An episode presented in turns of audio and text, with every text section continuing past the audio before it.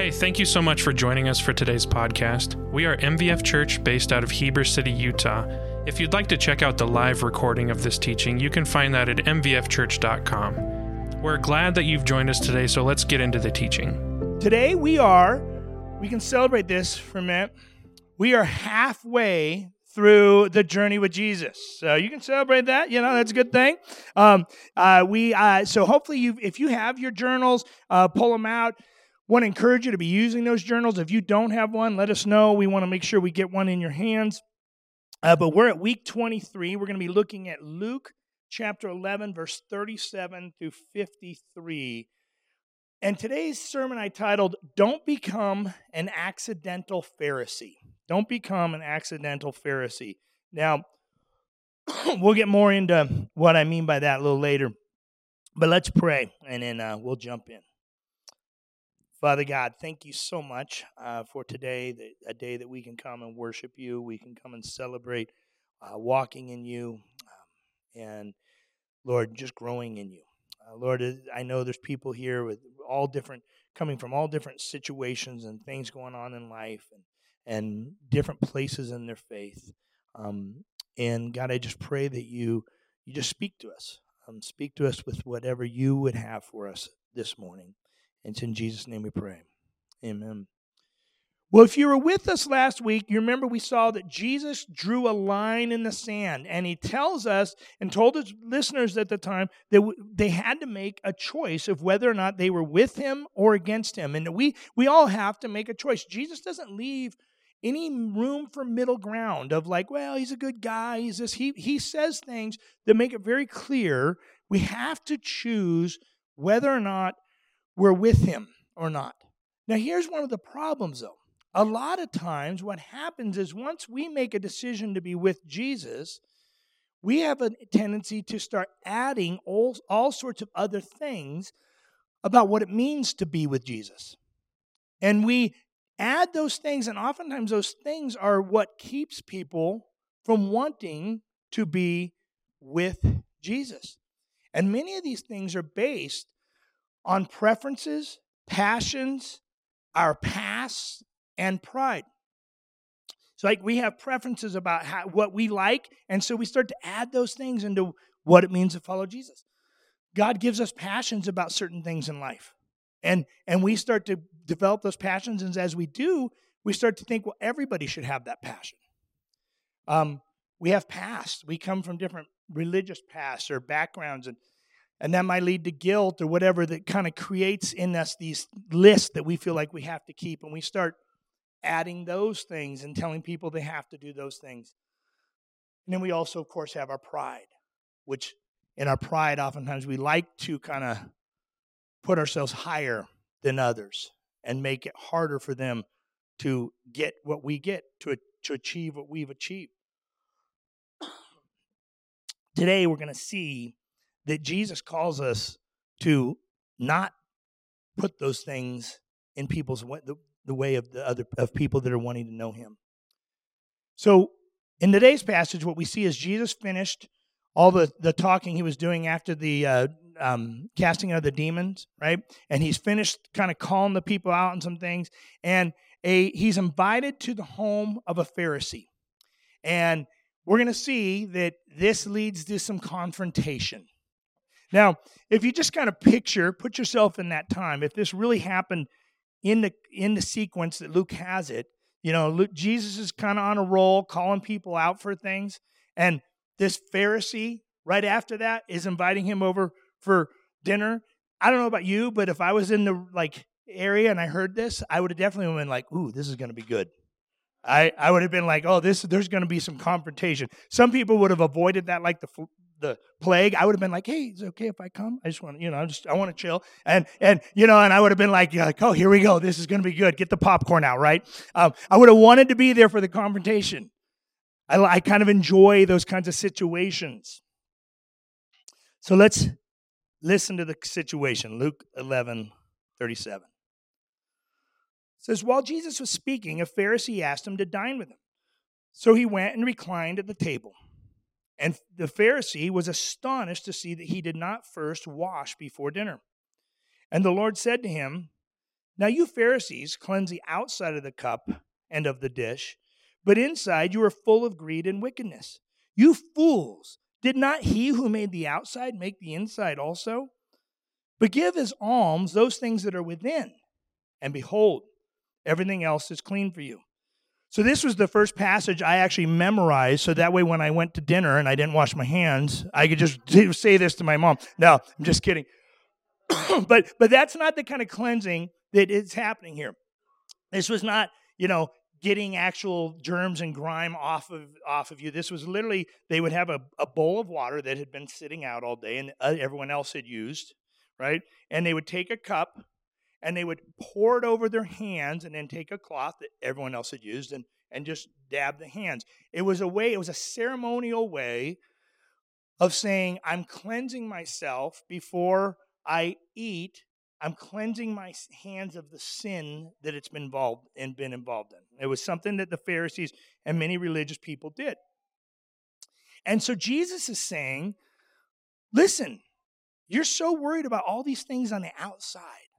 You're so worried about all these things that people can see, focusing on making them yourself look good rather than letting God transform your heart. And he says, if you give your heart to God, everything else will follow. And so, what I hope for us to see in this interaction that Jesus has with the Pharisee, and as well as some others, is that we need to be careful not to fall into the same traps that they fell into. See, oftentimes we, we have a tendency to make the Pharisees out to be bad guys. That the Pharisees were just all bad people. That they just literally were just evil. You know, I mean, I remember like some old religious movies, right? And the Pharisees just looked evil when they walk in and be like, you know, dun dun dun when they would walk in the room. And and that's not necessarily who they were. They were people who were seeking to, to follow God.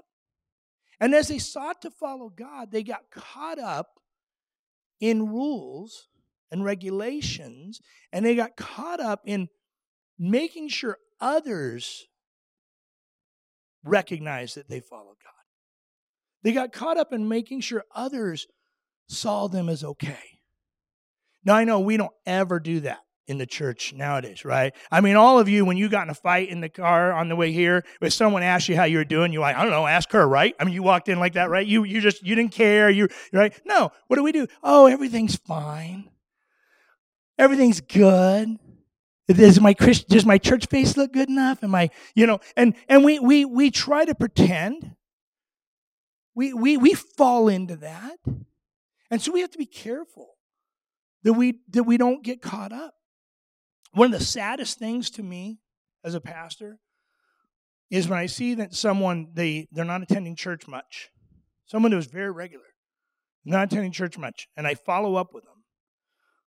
And I find out the reason they're not coming to church is because they're like, well, I, I just feel like I kind of need to get my stuff together before I come back. And I think, man, that's that's so sad. Because that's not what we're supposed to be here for. And it shows that we, we have a tendency to fall into these things. So I want to look at the six things that Jesus warns them about and see if these are six traps that we can avoid in our own lives. So let's look, verse 42. But woe to you, Pharisees, for you tithe the mint, the rue, and every herb, and neglect justice and the love of God. These you ought to have done without neglecting the others. So Jesus is saying the first trap that they need to avoid is the, vo- the trap of self righteousness. They were, you see, they were they were doing things to make sure that everyone saw that they were checking the boxes. But then they weren't really worrying about the things that maybe God was putting in front of them that they could do to bless people, they could do to meet social justice needs, they could do to help people. But they felt fine because they're like, oh well, look, I I tithe. Not only do I tithe, I tithe down to the ten percent of my of my herbs. They they took it that serious. Of now now in in an agricultural society, the they the Jews did tithe their their food. That was something they did. but the herbs, he's he's getting down to that like okay, literally down to the smallest thing. You're like making sure you're measuring it out. But you're neglecting the needs of people. And we can get caught up in that, right? Now notice he says he says you should have done that. He says you should have been tithing. That's good. He doesn't he doesn't say why are you tithing? He says that's good that you were doing that. But you did it while avoiding the greatest commandment to show love. And see, whenever we start to feel self righteous about our sacrifices, but aren't willing to show mercy and love to people that God puts in front of us, we're missing the point. And sometimes we get so caught up in religious duties and we start to feel self righteous because look at all the things I do. But then we let the hurt and needs of others go unmet. We have to be careful of the trap of self righteousness.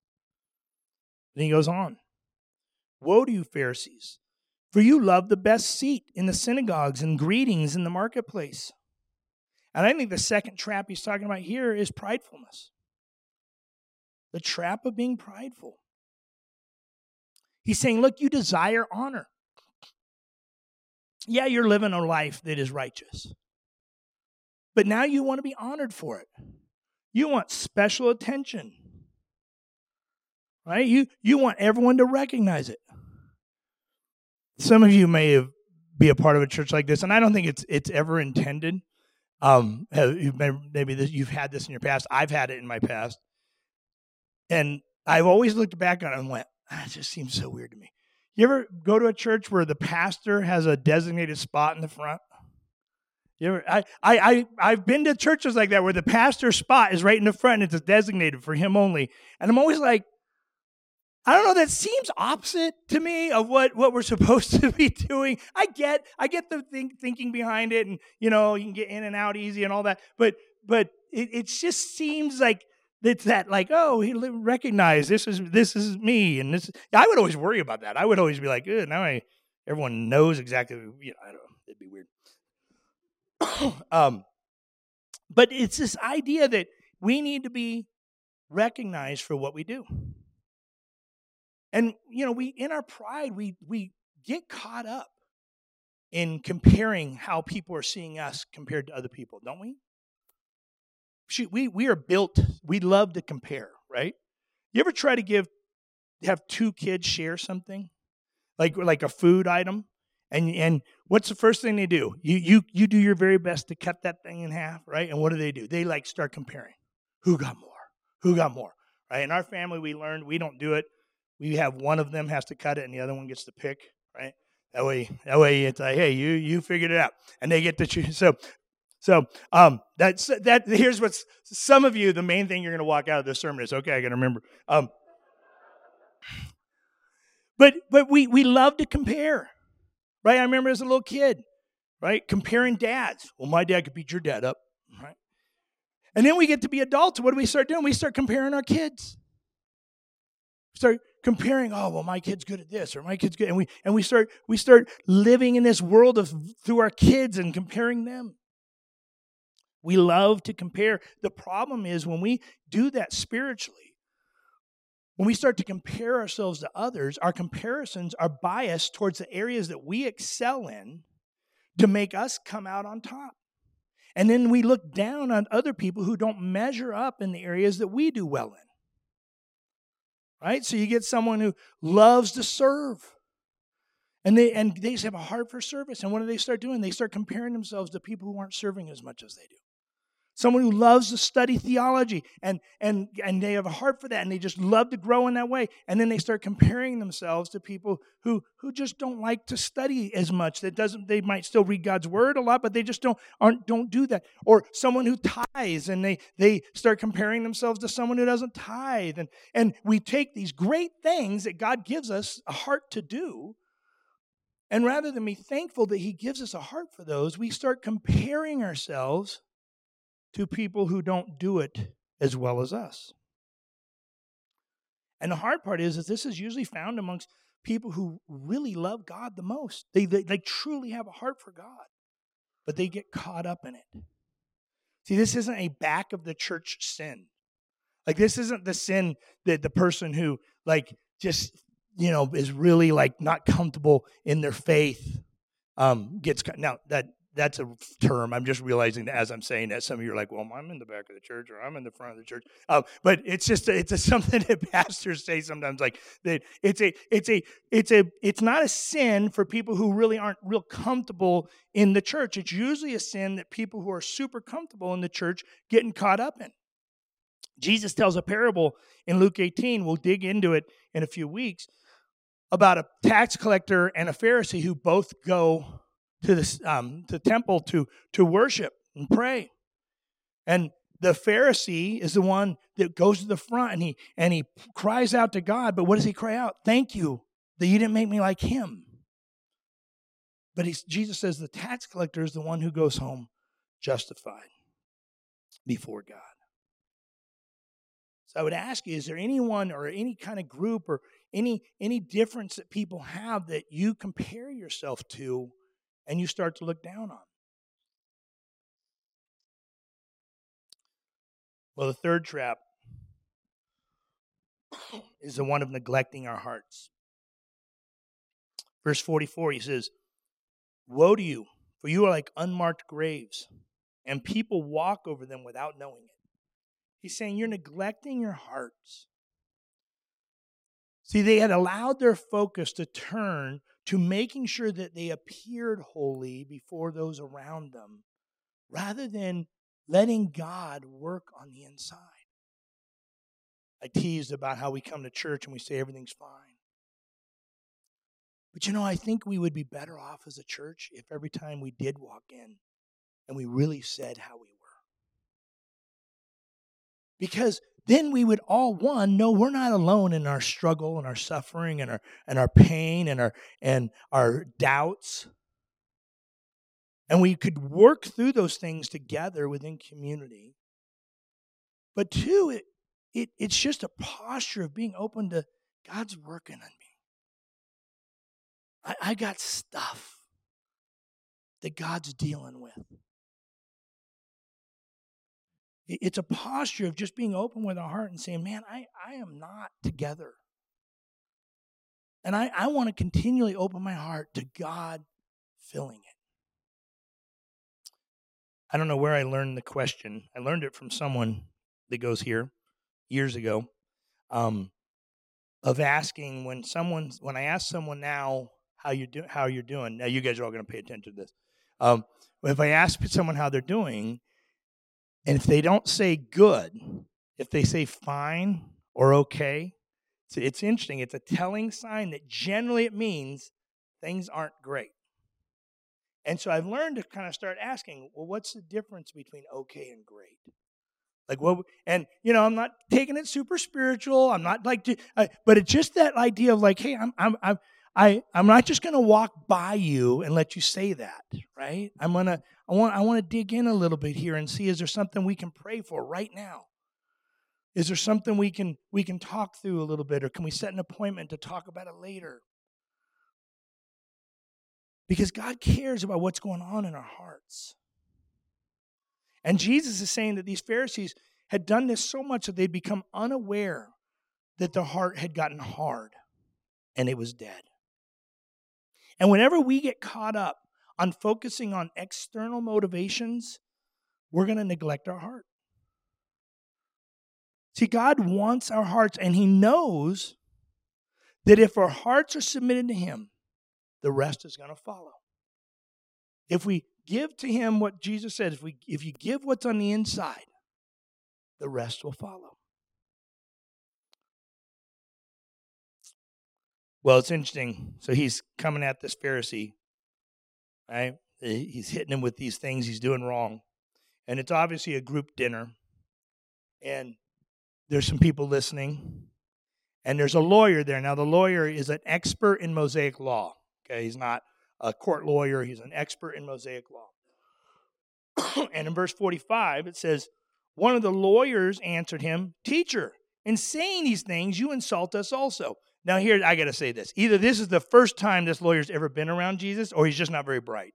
Because, because we, we literally have seen Jesus over and over again. If he's going at somebody, chances are the best thing for you to do, unless you want him to go at you, is just sit there real quiet. Because even the lady last week, remember the lady last week? Blessed is your mom for giving birth to you. And nope, he, he has to challenge that, right? So, so even he, this guy, he's, he's, he somehow thinks he's either so pious, he thinks that we're, well, we're okay, or he's just not very bright. Um, and, he, and, he, and he asked Jesus, Teacher, in saying these things, you insult us also. In verse 46, Jesus says, Woe to you, lawyers, also for you load, you load people with burdens hard to bear. And you yourselves do not touch the burdens with one of your fingers. I, I picture the other lawyers there. Like, you ever, like, when one sibling opens their mouth and lets mom and dad in on something, now you're all in trouble. I picture all the lawyers going, right? So, but what's he saying? He's saying, you place heavy burdens on people says you're putting all these heavy burdens on people. He's saying you add to the law. The law, the law is tough enough already. And but what did the lawyers do? They added things to the law. And they made it they they made it sound like it was hard to interpret and they you can only interpret it through them. They place these heavy burdens. And whenever we add a bunch of things to the gospel, we create a heavy burden that's too much for people to carry. But the church is, we can be so guilty of this, can't we? I remember when I was a kid listening, uh, my grandma's family had, was very churched, and I'd listen to stories about them. These were not stories that made me want to go to church.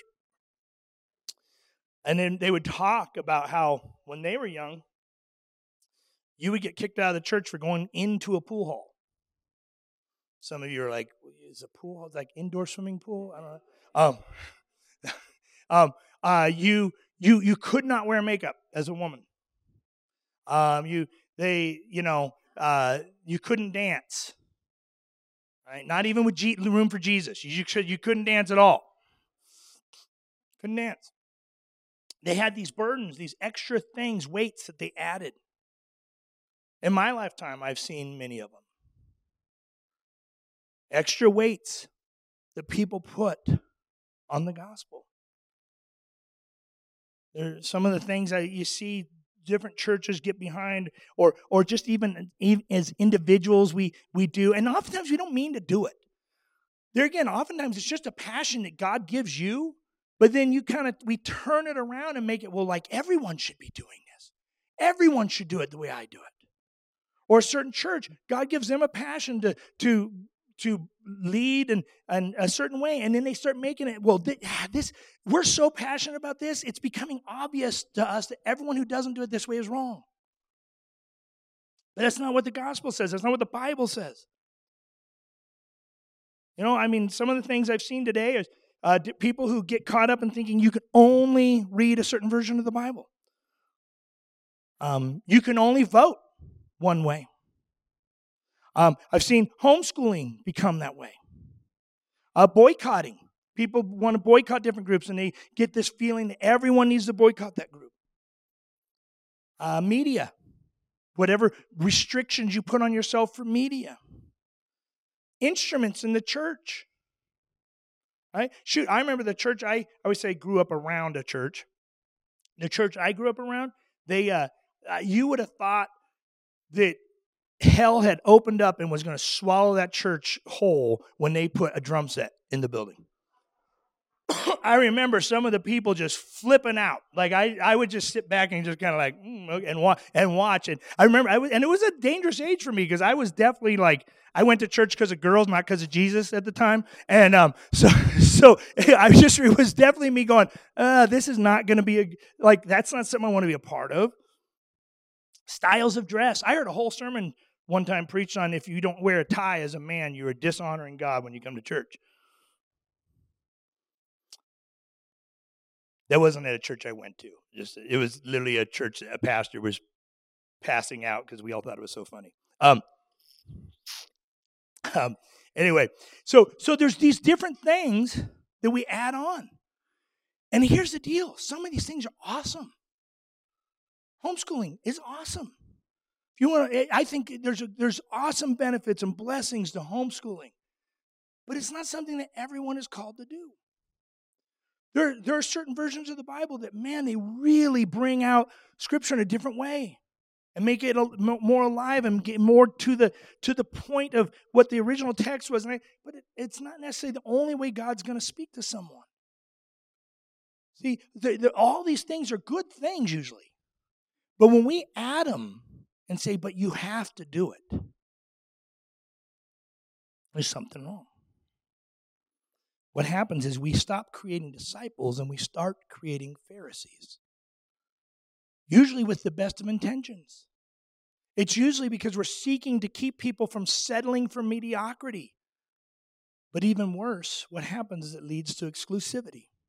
See, the things the teachers of the law were guilty of doing, these experts in the law, what they were guilty of doing was saying, okay, here's God's Mosaic law. Well, we don't want to break God's law, so it's called fencing the law.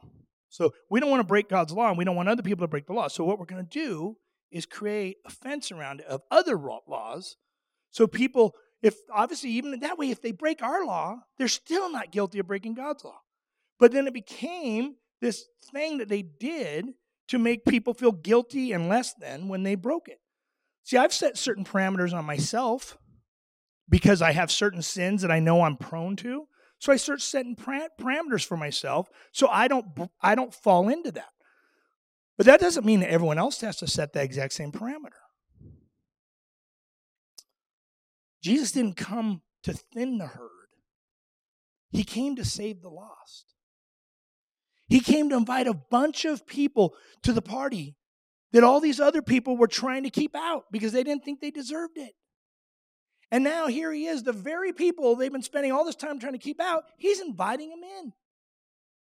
In fact, the, that's probably the main thing that Jesus got in trouble with with the religious elite. Is he kept including people. They had spent centuries building this system to keep certain people out, and here he comes along just inviting them all right back in that tended to tick him off a bit. Well, let's look at the fifth one.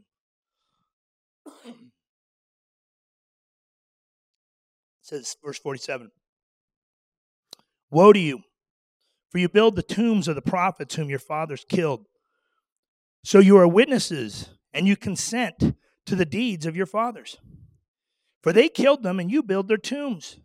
Therefore, also, the wisdom of God said, I will send them prophets and apostles, some of whom they will kill and persecute, so that the blood of all the prophets shed from the foundation of the world may be charged against this generation, from the blood of Abel to the blood of Zechariah, who perished between the altar and the sanctuary. Yes, I tell you, it will be required of this generation. That's a pretty harsh thing he's saying to them. And what he's saying is that, look, your ancestors killed the prophets because the prophets came and called them out on many of these things they were doing. And and how the religious leaders were, uh, were were holding people back and they were making it easier for themselves and all these kinds of things and the prophets would call them out on that and they were killing the prophets and now you've come along and you've built tombs for the prophets, and yet you're still living by the way that your ancestors said that you were supposed to live, and the very things that they killed the prophets for. So he says, You're dishonoring those prophets. And I, I think if I were going to boil it down for us, I would I think what he's saying is don't be quick to condemn condemn rather than being quick to inspect. What I mean by that is be quick to inspect your own heart rather than quick to condemn people that bring the message. Don't, you know, if the pastor says something from the word that you disagree with and you don't like that it's in the Bible, don't don't be mad at the pastor that it was in the Bible. Right? That you you might disagree with it.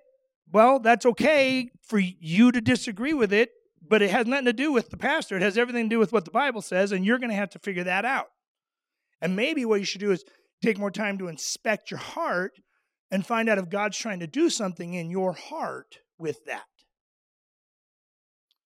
And maybe not the pastor, maybe it's a friend. Maybe a friend is speaking directly to you about something.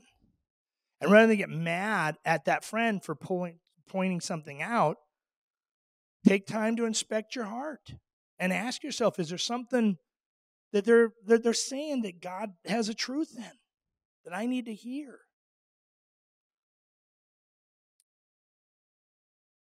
We sometimes we fall into a behavior and we get stuck in it and we think we're right in it. And rather than open our heart and listen to what God might do and the people that God wants to use to open our hearts, we close off and we fight and we argue. And we want to hold to what we think we know. Finally, the sixth trap. he says, Woe to you, lawyers, for you have taken away the key of knowledge. You did not enter yourselves, and you hindered those who were entering. Basically, the, the lawyers, the, the experts in the law, they were guilty of making God's word seem like it was more difficult than it was. They were guilty of making the average person feel like they couldn't know God's law or understand God's law without them, without them to interpret it, without all the little codes and keys that they had put into it. They made God's word inaccessible. That the average person believed that they, they needed these teachers of the law to figure out the nuances of God's word. Well, it's not quite the same today, but I think we can be guilty of making people feel like if they don't have a degree or they don't study for hours on end, that they don't truly understand God's word. And I think we as Christ followers, we, we need to be very grateful because we have God's word very accessible, more accessible than ever, ever before in the history of the world. And it's accessible so you can read it. Now, here's where I would say Jesus would give us a woe today, really. Is he'd say, Woe to you, because God's word is everywhere and you don't use it right? We, we, we don't open God's word very often as believers. I, I've, I've met believers in other countries that it blows their mind because it's hard for them to even get a Bible. And we have four of them sitting around our house plus digital. And we're lucky if we like have a little app with a verse of the day and we're like, ooh, every other day I look at that. Instead of studying God's word and growing in God's word. I think one of the problems is I think sometimes we've been kind of trained to think that we need scholars to explain God's word. Right? Now, there's nothing wrong with scholarship. And it's good that there are people that teach God's word and, and in a way that help us grow and, and help us understand things a little bit better. But we've got to be careful not to make the average person feel like they need someone to feed them when God's word is actually meant to be very accessible for us. You don't need a $1,000 worth of study tools to read God's word. You need God's word. And some of the deepest, strongest Christians I've known are people who have never bought a study tool in their life and have never taken a theology course, but they know God's word like the back of their hand. And if we're going to have God's word be this accessible, shame on us for being afraid of it and staying away from it. And, and letting the things that bother us keep us from it. And for being distracted so much to the point that we can't open God's word for 15 minutes, 20 minutes a day, and learn it. I think as a culture, we've got to get past the point and shoot method of reading the Bible. You know what I mean? Open it up. Okay, that's that. God has something for me. No, that's not how God speaks. He, he, speaks to us through the, through the whole count of His Word. And we need to know it. We need to not be afraid of it. Don't let scholarship keep you away from it. Yes, scholarship is great, but you don't have to be a scholar to understand God's word and how to apply it. But let's close. Let's see what he says here, verse 53. As he went away from there, the scribes and the Pharisees began to press him hard and to provoke him to speak about many things, lying in wait for him to catch him in something he might say. See, the more Jesus called them out on the stuff that they were doing, the harder their hearts got. That's where we got to be careful. When we get called out, do our hearts get harder or are we more open to what God has for us? Rather than being open to the fact that they, they might be wrong and going home and taking time to pray and examine themselves, they became more hardened. Are you willing to examine yourself? Are you willing to go to quiet places and let God speak to your heart and challenge your heart? Let's pray. Father God, thank you, God, that you you really do call us to a simple gospel. A gospel that calls us to just turn it all over to you and submit ourselves to you.